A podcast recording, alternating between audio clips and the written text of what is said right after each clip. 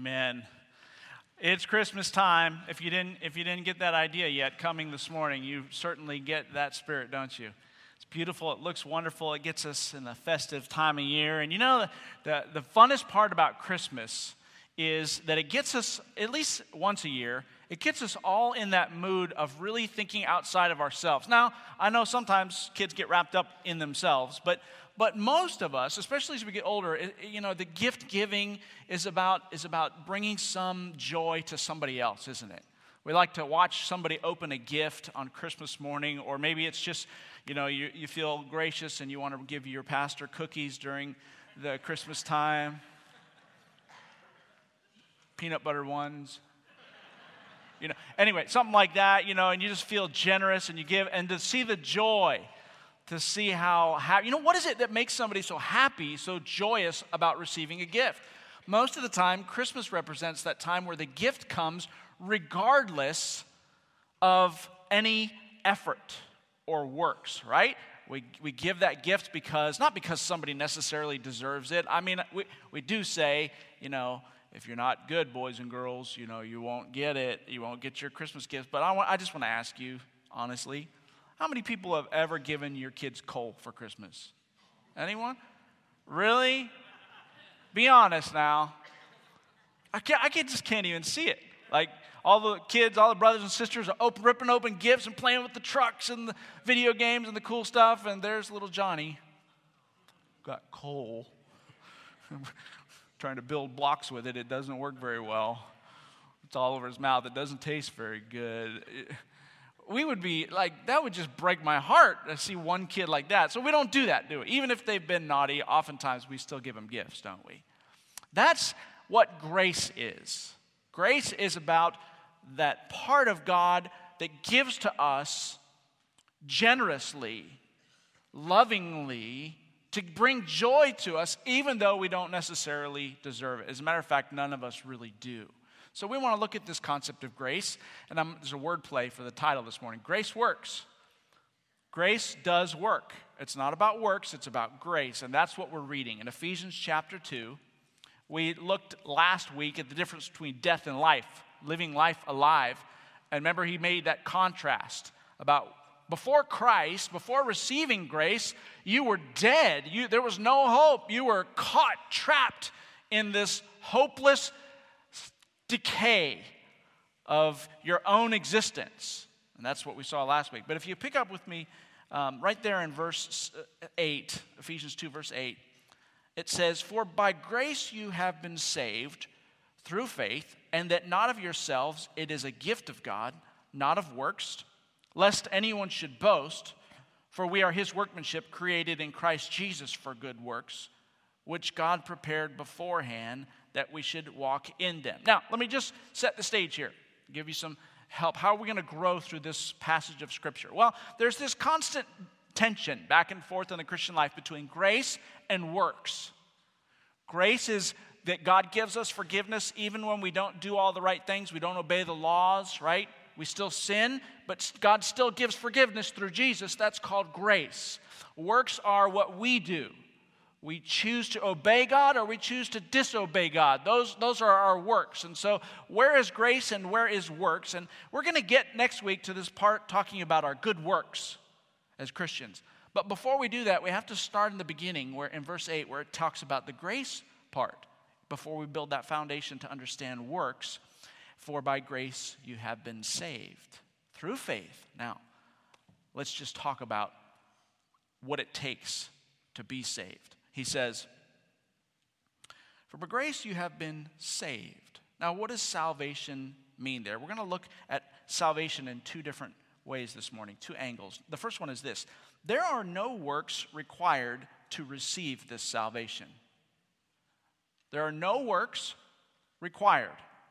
In other words, what you do, good or bad, how many times you sin, none of that is required in order to receive this salvation that he's talking about right here. He says it's for by grace you have been saved. And that word saved or salvation means to make whole, to, to preserve or restore back to original intent and goodness. So when God created mankind, when he created us as humans, he had a plan, and it was this wonderful plan. Stay with me here, because this is big picture. There was this wonderful plan of God sharing himself with mankind in a very unique and special way, intimacy with God, right? But then sin came into the picture. Adam and Eve sinned, and we are all born with that same nature of sin that we inherited from them. And so there's this problem now. There's this wall, this barrier. Now we, now we don't have what he wanted for us. We don't have intimacy and closeness with God because of our sin. So salvation means that we would be restored back to that place like when he created, that he wanted for us to be as his special people, very close and intimate, knowing him and experiencing him and being with him forever. So to be saved is restored, healed, made whole again, right? It does carry with it the idea of delivering from danger, but it's so much more than that, our salvation. So our salvation, being saved, is shown in three parts here. Let's look at it in verse eight. I love this verse. It's so encouraging to me.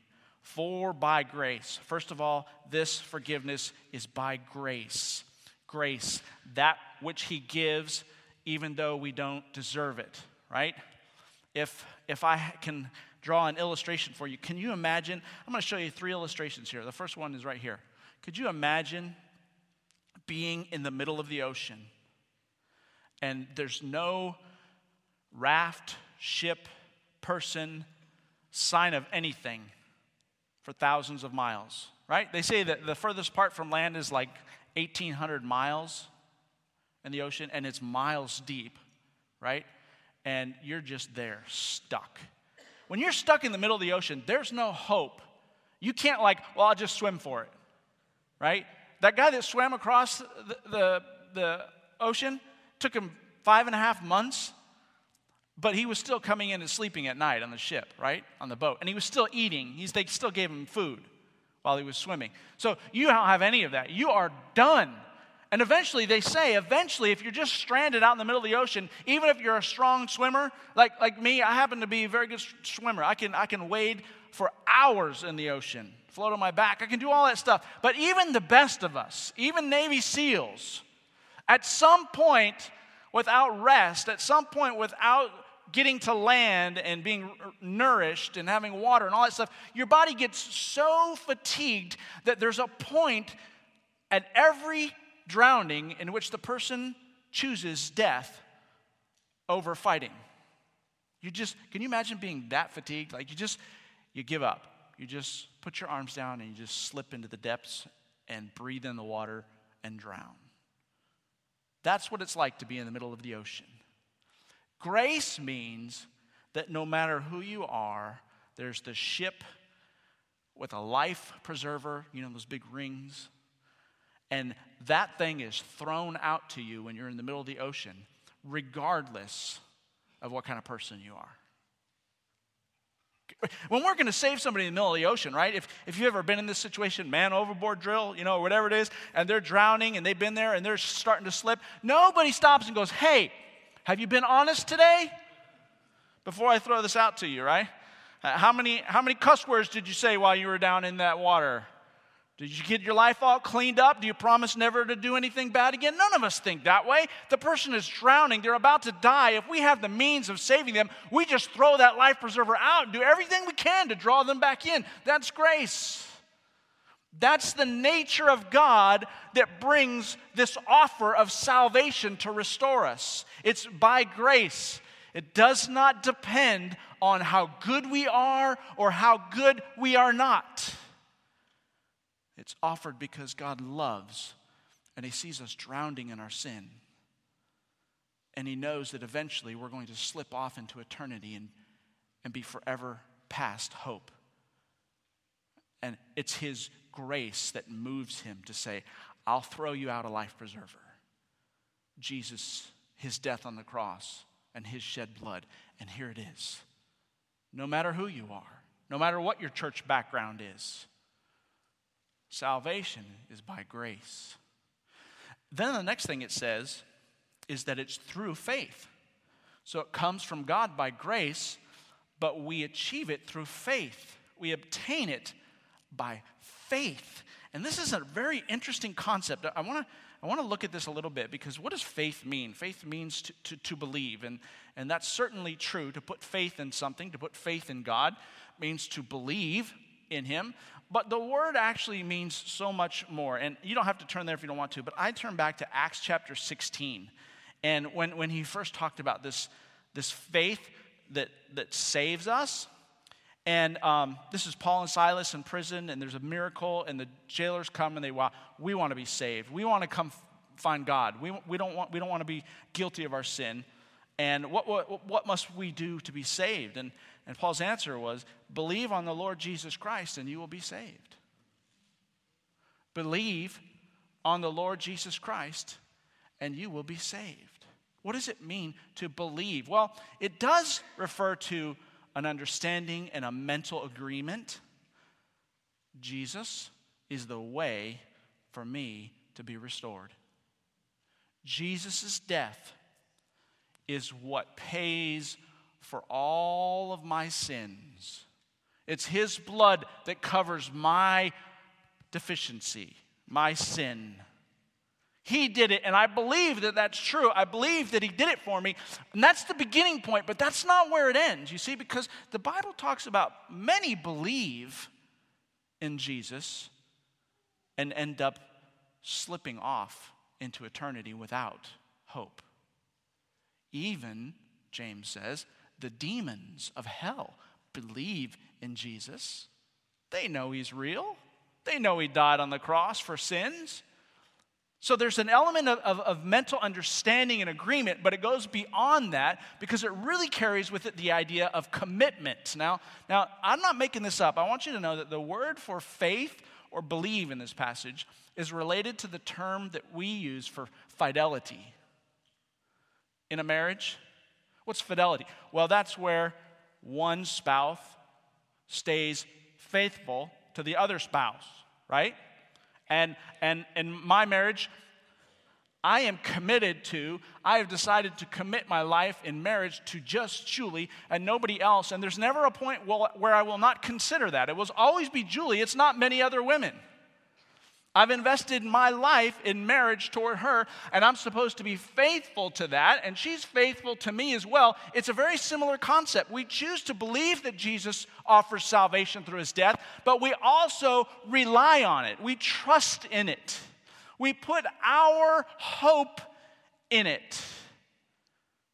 His death for ours. Right? It's, it's the idea of investing, leaning on, you might say, sitting in the boat of His salvation. You choose. Well, if that life preserver is thrown out to you, you can sit there and believe all day long that it can hold your weight.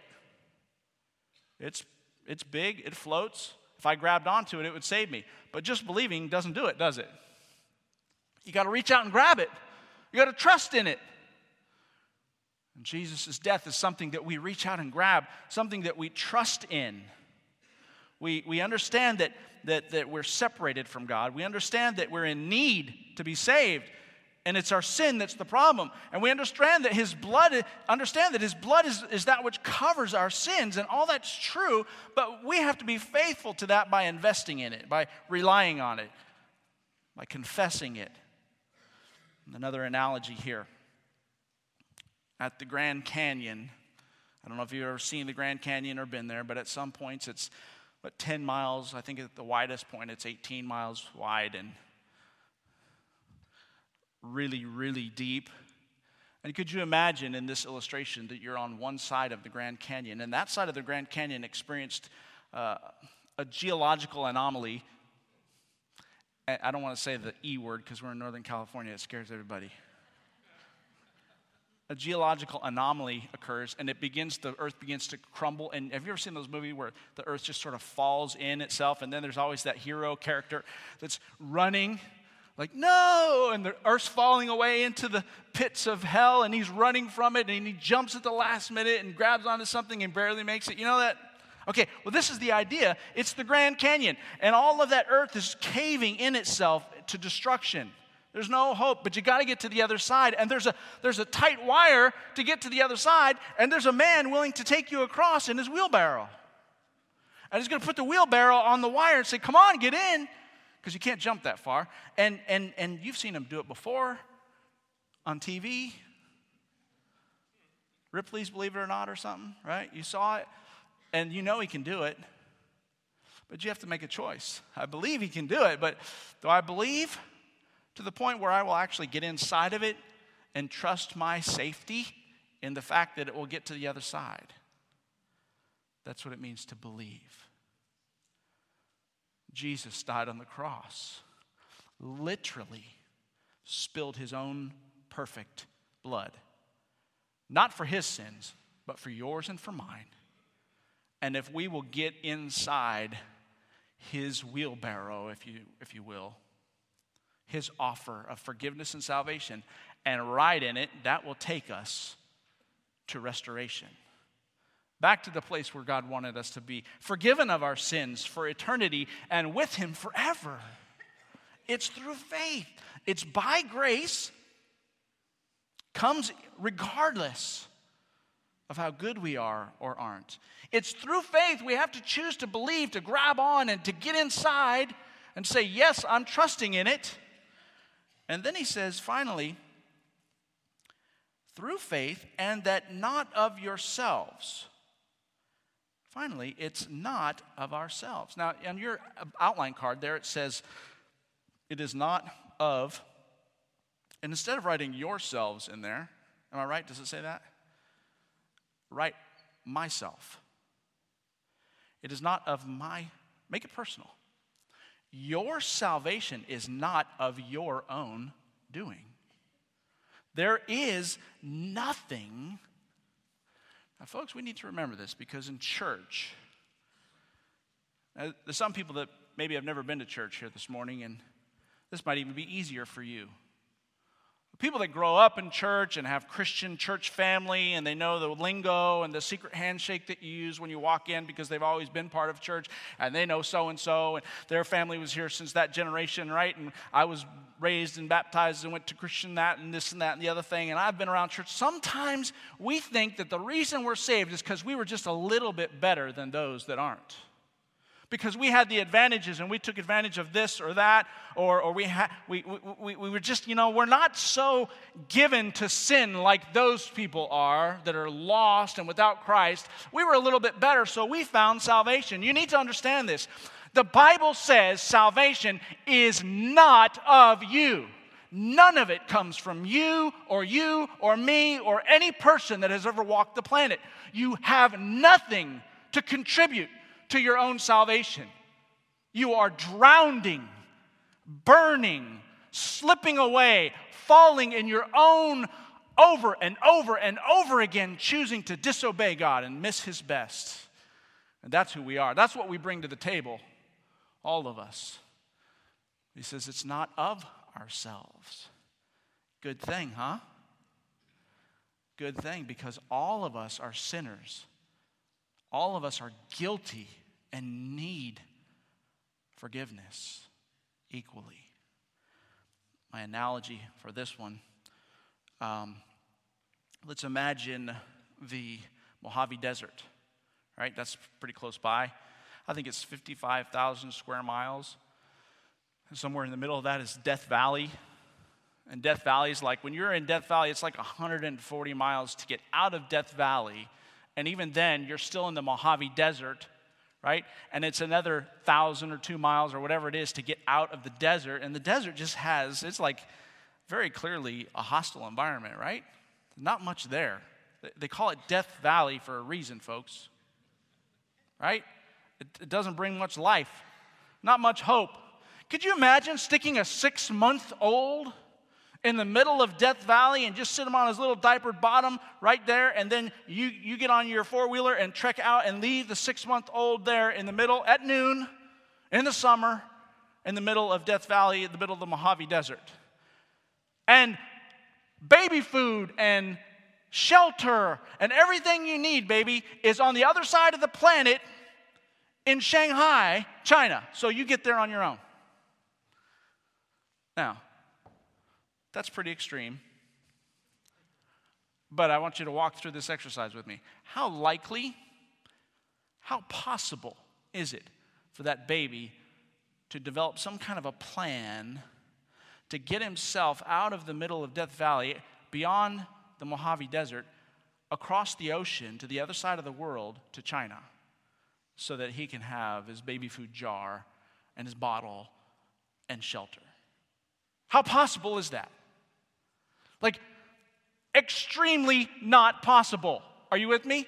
Like, that is so far beyond the expectation. There's no way, you can't finagle that in such a way to say, I know he could do this. It's just not going to happen. It's not his salvation, his getting to where he needs to go on the other side of the planet, is considered to be, in this case, not at all of himself. Somebody has to come and pick him up and find ways that he had no ability to find on his own to take him there. That's the way our salvation is. We are hopelessly stranded in this self that can never get to God on our own, no matter what we do. Just as stranded as that infant or that six-month-old is in the middle of Death Valley. There's no way. Like, if you go to church every once in a while, no, I won't do it. If you try to be a better person, try to, you know, be honest more, clean up your life, that won't do it. You're still selfish. You still choose to think immoral thoughts. You still put your needs before others. That's our nature. We looked at that last week. Before Christ, we were dead, and there was no hope of life, no spiritual life possible. But salvation, being saved from that, being brought to life, comes by God's grace through faith and not at all of ourselves. Now, why is this important to understand? Because we're talking about in Ephesians our identity, who we are as believers in Christ. And by the way, if you've never gotten in the wheelbarrow of Jesus' death, burial, and resurrection, if you're still relying on some other means other than Jesus' blood for forgiveness, I got news for you. You only have one choice. Believe on the Lord Jesus Christ, and you too will be saved forever. Forgiveness will come to you if you believe, if you trust, if you reach out and grab him. And that's who we are then in Christ. Our identity is that. You see, you see, just like the, the, the person who, who was saved in the ocean with, with the life preserver ring could not come out of that ocean, you know, last few minutes of, of breath and, and, and by a miracle saved, and then come up to the ocean and then stand there in boats and say, yeah, I'm, I, I was a really good swimmer. I, I swam this event, and I was really good at treading water. That's the reason I made it. You know, everybody on the boat would go, what? Are you kidding? You, you were drowning. We threw a life preserver to you. There's nothing that you did. In the same way, as if we got in the wheelbarrow, even if we weren't perfectly still and we were a pain in the neck in that wheelbarrow, scared, shaking, leaning one far, one direction too far, and, and being difficult for the person carrying, it doesn't matter. All of our salvation is in the ability of that person in the wheelbarrow. It had nothing to do with us. And the baby, if he did get to the other side of the world, could you imagine the baby saying, yeah, because I know how to fly seven forty-seven, and I come from a family that's really good at enduring heat, and we're hikers. We were outdoorsmen in our family. That's why I made it. We would just go, no, that's ridiculous, right? Isn't that ridiculous? Am I the only one? Do like this, something. Okay, it's silly, it's ridiculous. You can't make that claim. It's not real. It's not part of your real experience. And in the same way, you cannot sit here today, believer in Christ, and claim that your salvation has anything to do with your own ability and your skill and your personality and your upbringing or anything. It's only by the grace of God. It's only by faith you choose to trust. And listen, that understanding and that perspective keeps us humble. And Paul is saying to the church, this is how you should be. Humble, dependent on Jesus, grateful. Oh, church, if we were truly grateful for our salvation, I think many of us would have different lives. I think the church in America today would look drastically different if the church in America every single day woke up and was just passionately caught up with thanksgiving because none of their salvation came from themselves. It only came from the grace of God, and it's only by the grace of God that they have eternal life. And how much more should we be a good steward of that life and, and enjoy the opportunities of being restored and healed when we see how impossible it was outside of His grace. That's who you are. That's your identity in Christ. There are no works required to receive your salvation. Now I want to take you to the second point. It says, I'm still reading in Ephesians two eight, for by grace you have been saved through faith, and that not of yourselves, it is the gift of God. It's God's gift. Not of works. He's, he's reiterating that point, by the way. Lest anyone should boast. See it? Don't try to claim any of it for yourself. It's not you. There are also no works required to keep your salvation. If it comes by grace as a gift of God, let me tell you something. God does not take back His gifts. The Bible says it this way: the gifts of God are irrevocable. That means He doesn't take them back.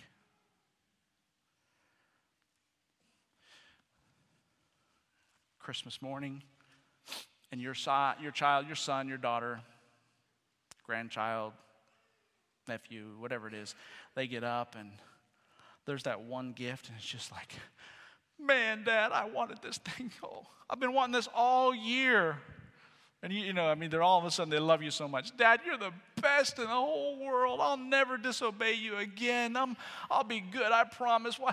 I have this awesome PlayStation or iPad or new phone or Tonka truck or Barbie doll, whatever it is, right?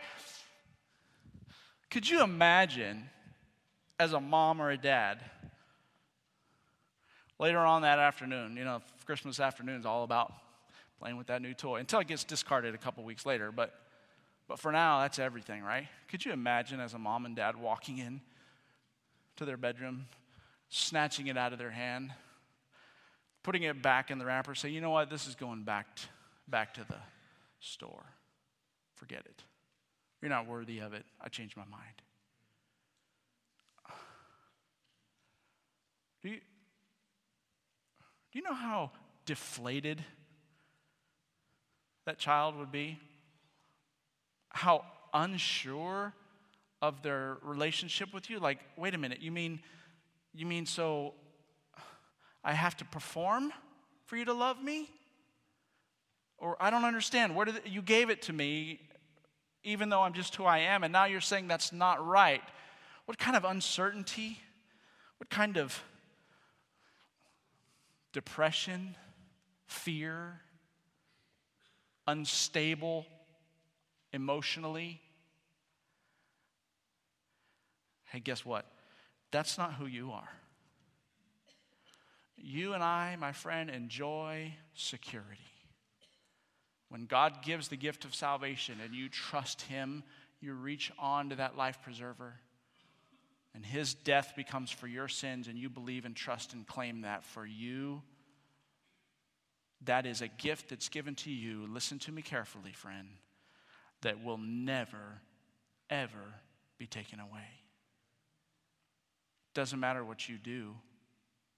Are, are we supposed to be good after salvation? Yes.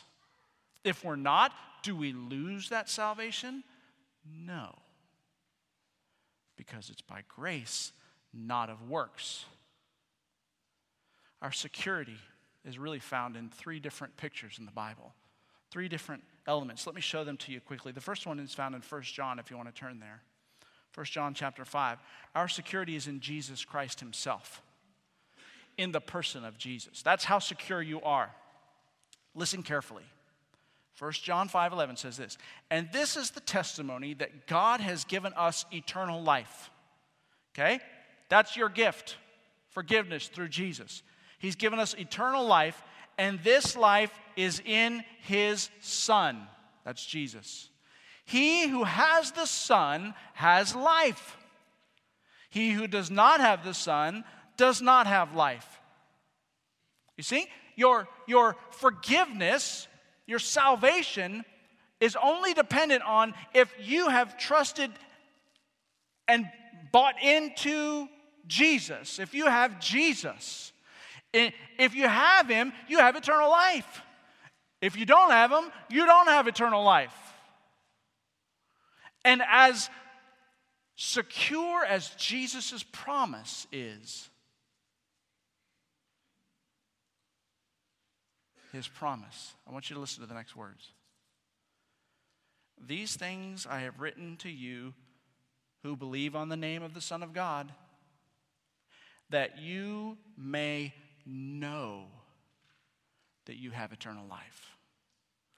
These things I have written to you so you don't have to keep wondering. And when you mess up and stumble and sin, that you don't have to wonder if if if it's enough to lose that gift in salvation, if you have to overcome something to regain it. You see, he's saying it's not in your works. It never was. It never will be. It's in the Son, Jesus Christ. And if you have Jesus, you have salvation. You see, you were drowning and Jesus reached down. Now watch this. He was the life preserver. And when you said, yes, Jesus, you died for me on the cross, and I accept, I believe. And you reached out and you snatched his hand, and he pulled you up out of the water. Listen to me carefully. It doesn't matter how weak you are, how slippery your hand is. It doesn't matter how much you weigh, how far you think you have to go. Jesus Christ will never, ever let you go. He's got you. You trusted, you believed, you accepted. And now all of your keeping strength is in his ability, his love, his grace, not your own. There are no works required to keep your salvation. Our security is in the person of Jesus Christ. There's a second picture the Bible gives us. Our security is in the blood. Colossians chapter one. Listen carefully if you want to turn there. I'm in verse fourteen. Right? Listen to what it says. Our security is in the blood. He has delivered us from the power of darkness. Time out. Just, just look up this way real quick, church. When the Bible says he, God, has delivered us from the power of darkness, that means you were drowning and you reached out and you took his hand and he saved you. You were guilty of your sin. And you couldn't get to God because of your sin, but he's paid for your sin through Jesus and you accepted. You got in the wheelbarrow. That's what it means here. And conveyed us into a kingdom of the Son of his love. Now we have life. In whom we have redemption. We've been redeemed, saved, purchased through his, say it with me, blood. For the forgiveness of sins. Through his blood. Sin, you see, that's the problem. Sin is the problem, guys. Sin is what causes us to drown. Sin demands a payment that is only satisfied by blood. The spilling of life, sacrifice, the not guilty paying the price for the guilty by giving his own blood. That's the way God chose for sin debt to be paid. That's the means. Now, now listen, it's not your own blood. Like you, if you're the sinner, if you're the one drowning, you can't cut yourself and spill your own blood, because what it takes is spilling all of your blood until death. And then you're dead, and you died in your sins, and you're separated from God for eternity. So you can't atone for your own sins by spilling your own blood. Your blood's sin-filled. Your blood is contaminated. Your blood comes from sin nature. It's not good enough. It never will be. Uh, Hebrews chapter nine talks about this. I want to make sure you understand that these are biblical truths, so that's why I'm reading them to you from the Bible, okay? I'm not making this stuff up. You really can be secure. Listen, talking about the blood, Christ came as high priest of good things to come, with the greater and more perfect tabernacle, not made with hands of this creation, not, listen, with the blood of goats and calves, but with his own blood he entered the most holy place once for all, having obtained eternal redemption. For if the blood of bulls and goats and the ashes of a heifer, sprinkling the unclean, sanctifies for the purifying of the flesh, how much more shall the blood of Christ, who through eternal Spirit offered himself without spot to God, cleanse your conscience from dead works to serve the living God? You see what he's saying there? He's referring to that Old Testament sacrificial system, the blood of goats and heifers, remember? And God said to the children of Israel when they were in the, in the, de in the desert, in the, in the wilderness, wandering, and, he, and he, he met them in the tabernacle, and he said, listen, you're going to sin. You're not going to obey my commandments. And, and there's got to be a problem, so we're going we're going to provide a, a solution. It's a temporary solution. And what he said was, if you will, if you, the priest, the high priest will, will lay hands on the animal, the sacrificial animal, and confess the sins for the, all the people. God said, the sins will be transferred from the people to the animal, innocent animal.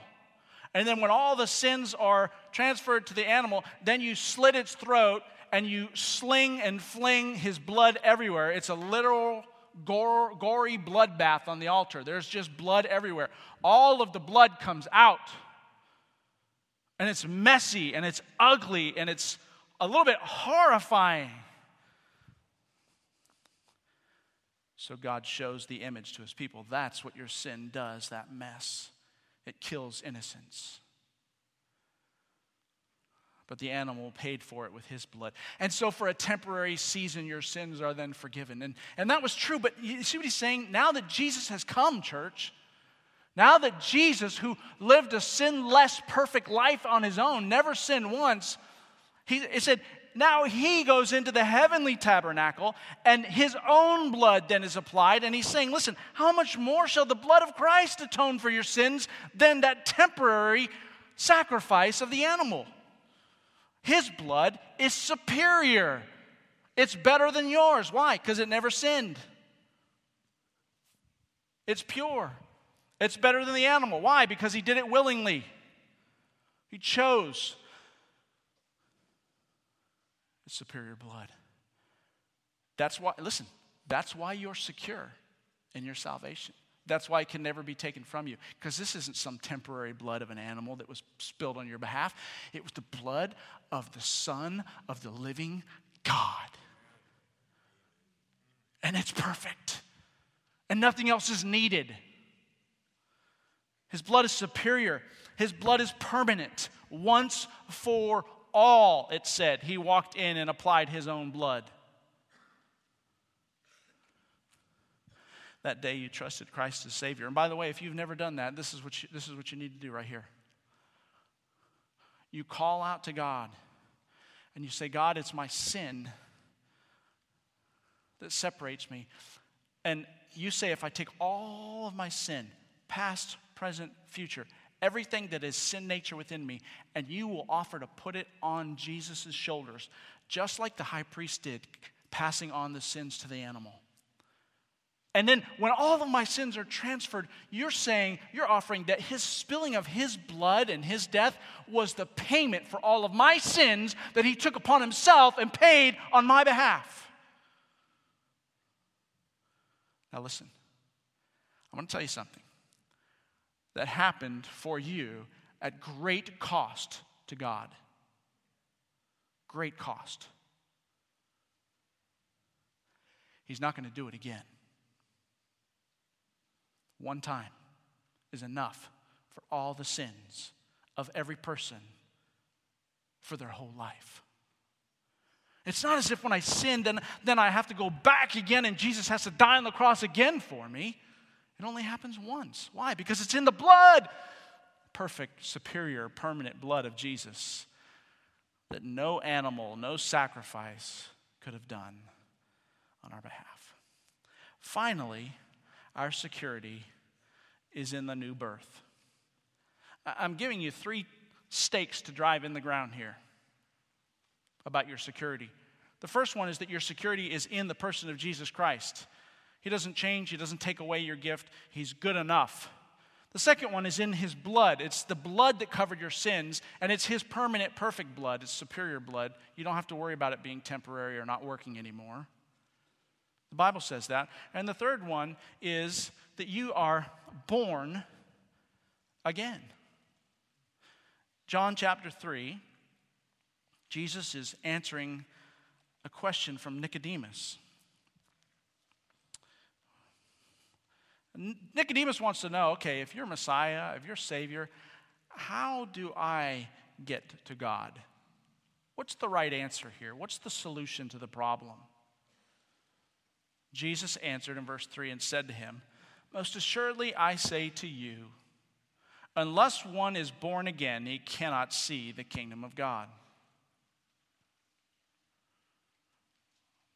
So Nicodemus is saying, okay, so if I want to get to God and take care of this problem that I keep sinning, even though I don't want to, I want to get that problem out of the way. I have to be born again, and then I will be part of the kingdom of God. And Nicodemus, like you and I, is a little bit confused maybe, and he says, well, how can a man be born when he's old?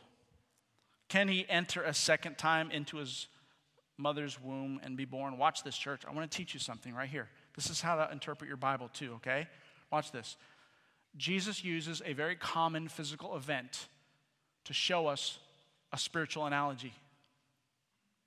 He does it for a reason, so we can follow the details of the physical event, and we can make that transfer of application over into the spiritual event. The physical event is birth, the infant, the child that's born physically from mom. The spiritual event is being forgiven of your sins and entering into forgiveness, new life, the kingdom of God, salvation. Okay? So he says, specifically and intentionally, it's like being born again, because he wants Nicodemus to go, well, wait a minute, wait a minute. How can that happen? Like, I'm already a grown-up. I'm already an adult. How can I be born again? Like, like, does that conjure up some kind of an image in your mind? Like crawling back up inside mother's womb?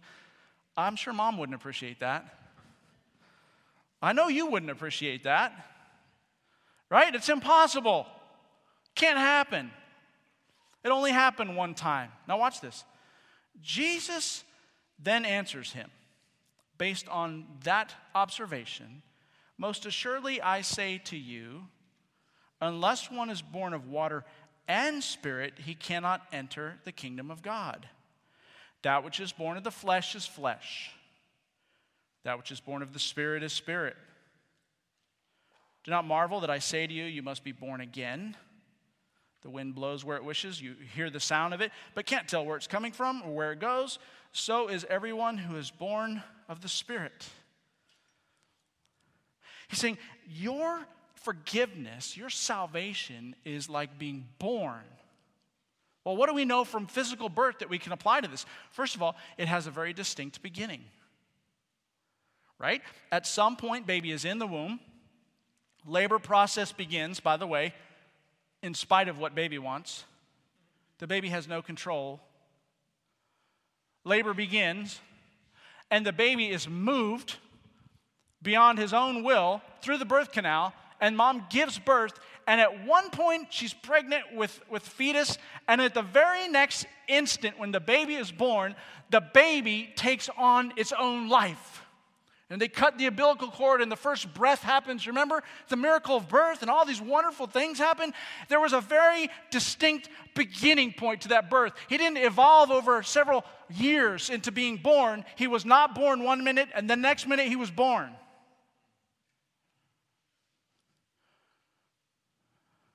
Your salvation happens the same way, at an instant in time. When you choose to grab hold of salvation, the preserver, when you choose to reach out and accept Jesus' death for your own sins, and you grab onto his hand and he yanks you up out of your drowning, hopeless life. At that point, there is a very distinct beginning to a whole new life for you, spiritual life. You are born spiritually at that very instant. The forgiveness of God brings the Spirit of God and the life of God, which you never experienced before. You become a child of God for the first time. It has a distinct beginning. The second thing is also important. As Nicodemus pointed out, this natural birth process never happens twice. Right? He even says, how can that happen? Don't, don't, guys, don't you know Jesus knows exactly what he's doing here? Like, he didn't just grab this, I know, I'll use birth as the analogy. And then, oh, wow, as he's telling the analogy, this works really well. I'm glad I picked this one. He knew what he was doing. He's showing us something. He's showing Nicodemus something that we learn, and that is, once you are born of the Spirit of God, you've been already been born in the flesh. You can't be up, go back up in mom's womb and be born again and again and again. That's physically true. The spiritual birth is the same way. Once you are born spiritually, once you have received the Spirit of God, you don't go back in, even in your sin, back to a place of being lost and hopeless, and then back into being saved and forgiven, and back to lost and hopeless. You know, you're not born over and over again. You have the Spirit of God for eternity dwelling in you, and you are now a new creature.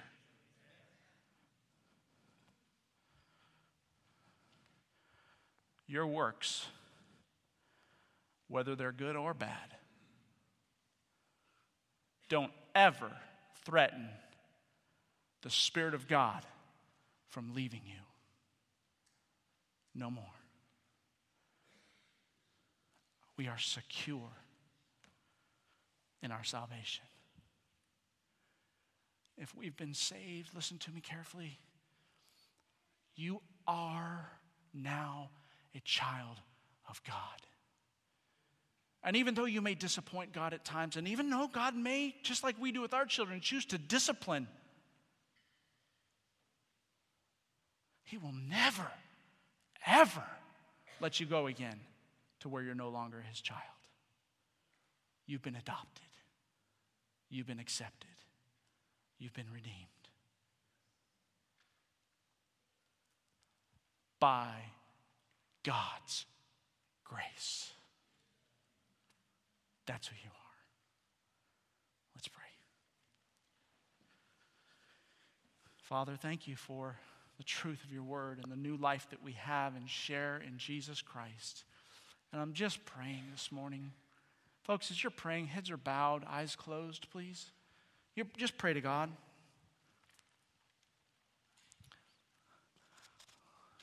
If there is anyone here, this may be you, and you've never trusted, you've never settled the issue of, have you been forgiven of your sins? Have you been born again? Have you been saved?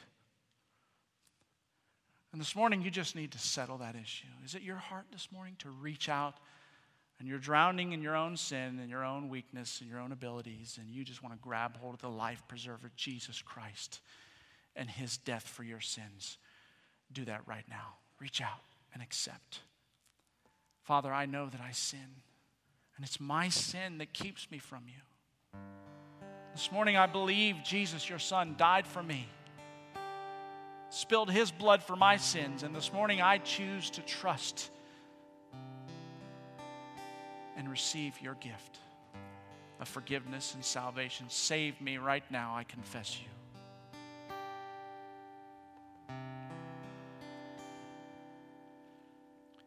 Did you pray that prayer? Did you accept? Did you trust him? Now listen, if you did, at any point in your life, that will never change for you. You can rest in the grace of God knowing that you are forgiven. And Lord, we proclaim and confess how humble that makes us this morning. It's not of ourselves, it never was, and you just, by your grace, have allowed us to live in new life, and be forgiven, and, and then to extend forgiveness. Forgive me for not giving others grace when I live in your grace every day. Forgive me for loving those in my family and in my life conditionally, making them perform to some standard before I love them. But that's not who I am. You love me unconditionally.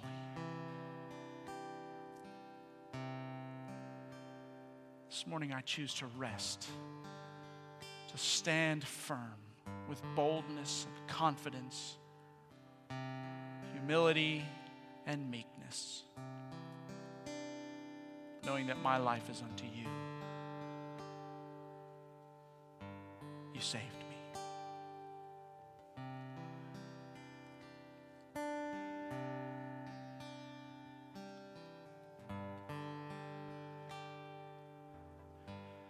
Thank you for grace. We love you and we worship you, God. We pray in Jesus' name. Amen. I'm just going to take time and ask the ushers to come forward, and I just want to pray for our offering this morning, and if you'd bow your heads with me. Well, Father, we, Father God, we just come to you and just thank you for that grace, Lord. Thank you for loving us so much. We just pray that you will continue just to provide for this church, Lord, that these time that we can give back to you, just some of the provisions that you've given to us during the week, Lord. May we use them, gifts that you give to us appropriately, back to the community, back to this church, Lord. We thank you for the opportunity. We ask that uh, you would also just bless those that are in need of your touch today, Lord. Many people are hurting in our world, or many people are in need of you, Jesus. Many people need a healing touch. We thank you that you do that in your name, Lord. So we ask again now, Lord Jesus, that we may be cheerful givers back to you. And we ask these things in your name. Amen.